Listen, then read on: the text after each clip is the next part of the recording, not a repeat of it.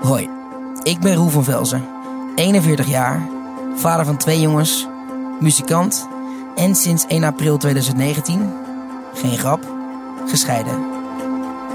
Na een relatie van 20 jaar gooiden jeugdliefde Marloes en ik de handdoek in de ring.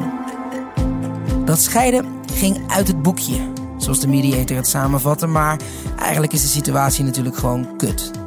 Naast het verdriet zit mijn hoofd vol met vragen. Want hoe werkt het als alleenstaande vader in een co-ouderschap? Hoe verhoud je je tot je ex en wanneer ben je klaar voor nieuwe liefde? Ik besluit iets te gaan doen wat ik de afgelopen jaren veel te weinig heb gedaan. Namelijk praten en om hulp vragen.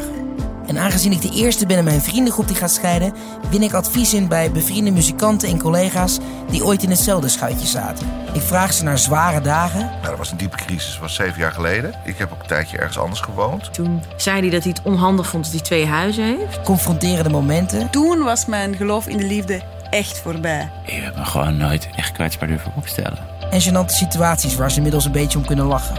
En vooral of ze tips voor me hebben. Want in al deze chaos weet ik één ding zeker. Ik wil je iets van leren.